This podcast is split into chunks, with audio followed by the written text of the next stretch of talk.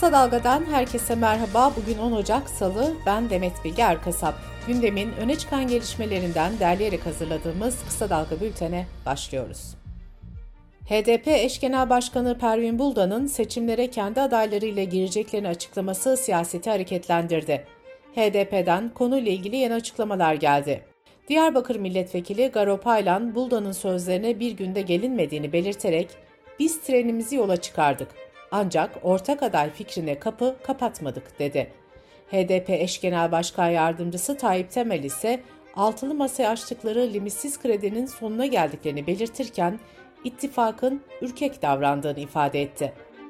Bu arada HDP'nin Cumhurbaşkanı adayının eski Diyarbakır Büyükşehir Belediyesi eş başkanı Gültan Kışanak olduğu gündeme geldi.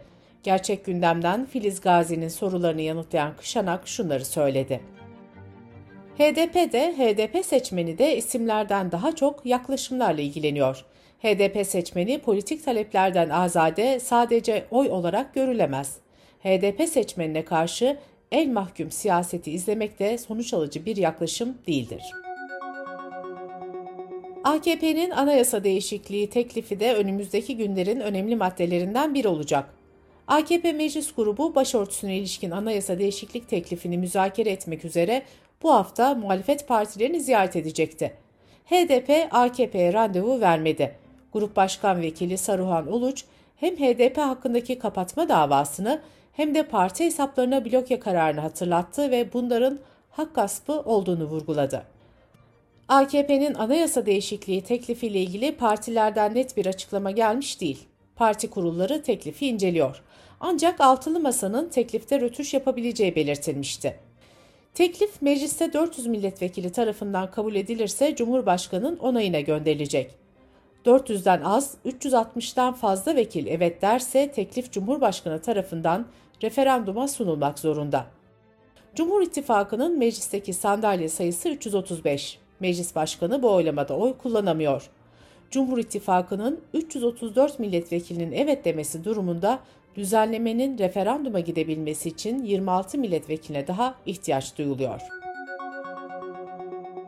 Siyasetin tartışılan konulardan biri de seçimin öne alınması. AKP'den tarihle ilgili bir açıklama geldi.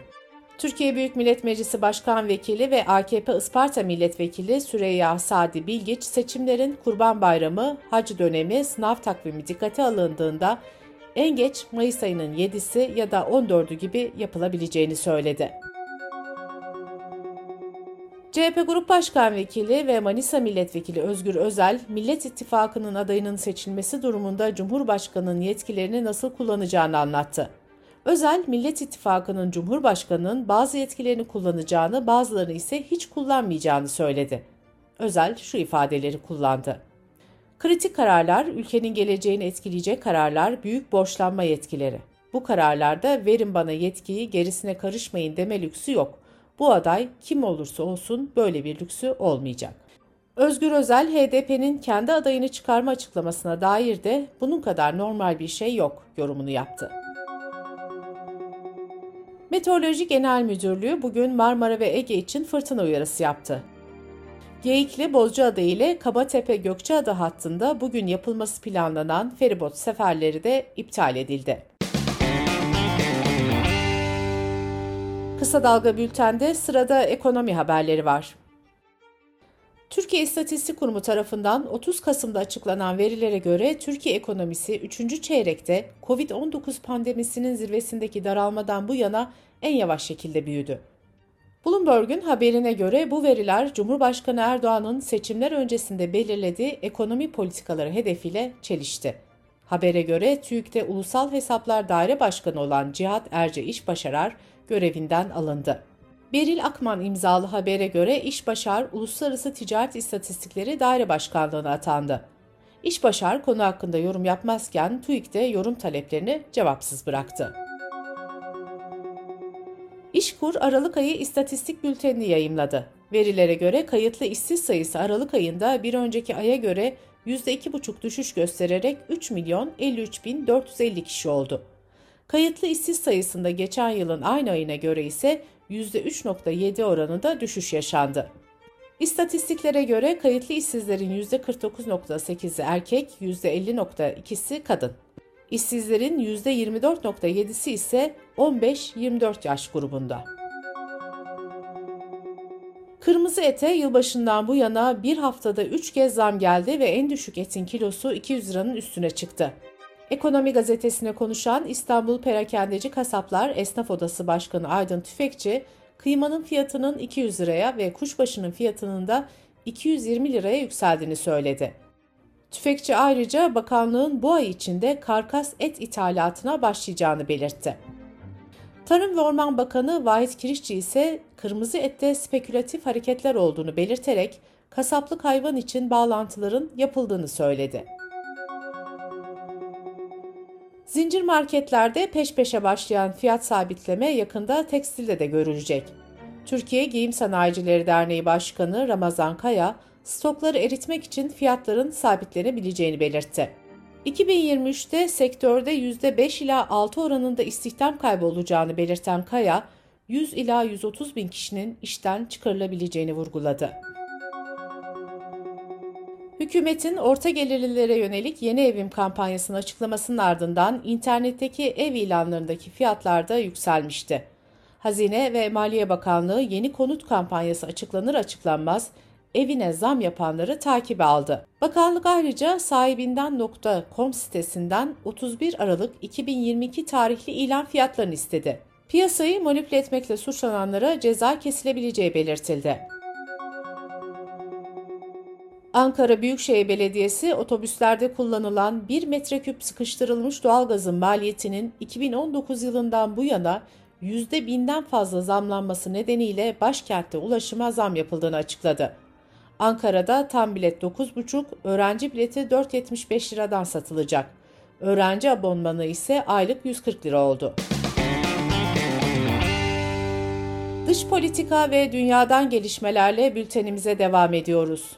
Brezilya'da Ekim ayında yapılan başkanlık seçimlerini kaybeden Bolsonaro'nun destekçileri başkentte kongre ve yüksek mahkemeyi bastı, başkanlık sarayını kuşattı. Güvenlik güçleri daha sonra kamu binalarında kontrolü sağladı.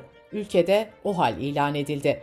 Brezilya Devlet Başkanı Lula da Silva fanatik faşistler olarak nitelendirdiği eylemcilerin tespit edilip yargılanacağını söyledi. Polis 300'den fazla kişinin gözaltına alındığını açıkladı. Başkentte vali de 90 gün görevden uzaklaştırıldı. Seçimlerden sonra yurt dışına çıktığı belirtilen Bolsonaro ise Twitter'dan bir açıklama yaptı. Bolsonaro şunları söyledi. Hukuk çerçevesinde barışçıl gösteriler demokrasinin bir parçasıdır. Ancak vandalizm ve kamu binalarına yönelik işgaller bu kuralın dışındadır. Bolsonaro, Ekim ayının sonunda yapılan seçim sonuçlarını kabul etmeyi reddediyordu. Yeni başkan Lula'nın yemin törenine de gelenek olmasına karşın katılmadı ve ülke dışına çıktı. 67 yaşında olan Bolsonaro, eski ABD Başkanı Donald Trump'a yakınlığıyla biliniyor. NATO'ya üyelik başvurusunun kabul edilebilmesi için Türkiye'nin onayına ihtiyacı olan İsveç'in Başbakanı Kristersson, Türkiye'nin kendilerinden veremeyecekleri şeyler istediğini söyledi. İsveç Başbakanı, Türkiye'nin ülkesinin NATO üyelik başvurusunu onaylayacağından emin olduğunu ancak Ankara'nın destek için getirdiği ön koşulları sağlayamayacaklarını kaydetti. İsveç ve Finlandiya, Rusya'nın Ukrayna işgalinin ardından NATO'ya üye olmak için başvurmuştu. Bir devletin NATO üyeliğine kabul edilebilmesi için müttefiklerin her birinin onayı gerekiyor. Türkiye ise iki ülkenin terör örgütü destekçilerine ev sahipliği yaptığını savunuyor. Türkiye terör listesinde yer alan kişilerin iade edilmesini istiyor. İsrail'de aşırı sağcı İsrail Ulusal Güvenlik Bakanı Itamar Ben-Gvir, ülkede Filistin bayrağı sallanmasının yasaklandığını duyurdu. Karar, 40 senedir cezaevinde olan Filistinli bir mahkumun tahliyesi sonrası kutlamaların yapılması üzerine alındı. Fransa Cumhurbaşkanı Macron emeklilik yaşını arttırma planından vazgeçmiyor. Fransız hükümeti bugün vatandaşlarının mevcut emekliliğinden 2 veya 3 yıl daha fazla çalışmasını gerektiren yasa tasarısını meclise sunacak. Fransa'da mevcut emeklilik yaşı 62. Macron ise emeklilik yaşını 2 veya 3 yıl daha uzatmak istiyor. Ancak hem muhalefetten hem halktan bu plana itirazlar geliyor. Yapılan bir ankete göre Fransızların %70'i emeklilik yaşının yükseltilmesine karşı çıkıyor. Hollanda'da yapılan bir araştırmaya göre 50 yaşın altındaki her 6 erkekten biri kadına şiddet uygulamayı kabul edilebilir buluyor. Hollanda kadın cinayetleri konusunda Avrupa'da ilk sırada yer alıyor. Avrupa Birliği verilerine göre Hollanda'da her 8 günde bir kadın katlediliyor. Bu vakaların çoğunda katil bir eş veya eski sevgili. Hollanda bu konuda Avrupa ülkeleri arasında ilk üçte yer alıyor. İngiltere hükümeti tek kullanımlık plastik çatal, bıçak, tabak ve tepsilerin kullanımını yasaklayacağını açıkladı. Resmi verilere göre İngiltere'de her yıl 1.1 milyar tek kullanımlık tabak ve 4 milyardan fazla çatal ve bıçak kullanılıyor. Bültenimizi kısa dalgadan bir öneriyle bitiriyoruz. Gazeteci İbrahim Ekinci, Kısa Dalga'da her hafta yayınlanan Marjinal Fayda programında bir haftanın ekonomik panoramasını çıkarıyor. Bu haftanın konusu hükümetin ekonomide yapmayı isteyip yapamadıkları. Marjinal Fayda'yı kısa dalga.net adresimizden ve podcast platformlarından dinleyebilirsiniz. Gözünüz kulağınız bizde olsun. Kısa Dalga Medya.